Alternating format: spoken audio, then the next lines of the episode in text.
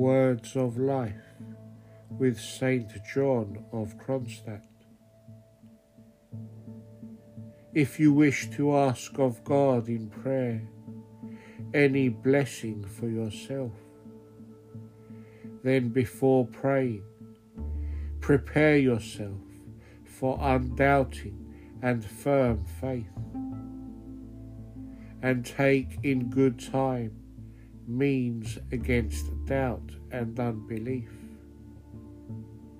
For it will go ill with you if during the prayer itself your heart wavers in its faith and does not stand firm in it. Then do not even expect to obtain of the Lord what you have prayed for doubtingly.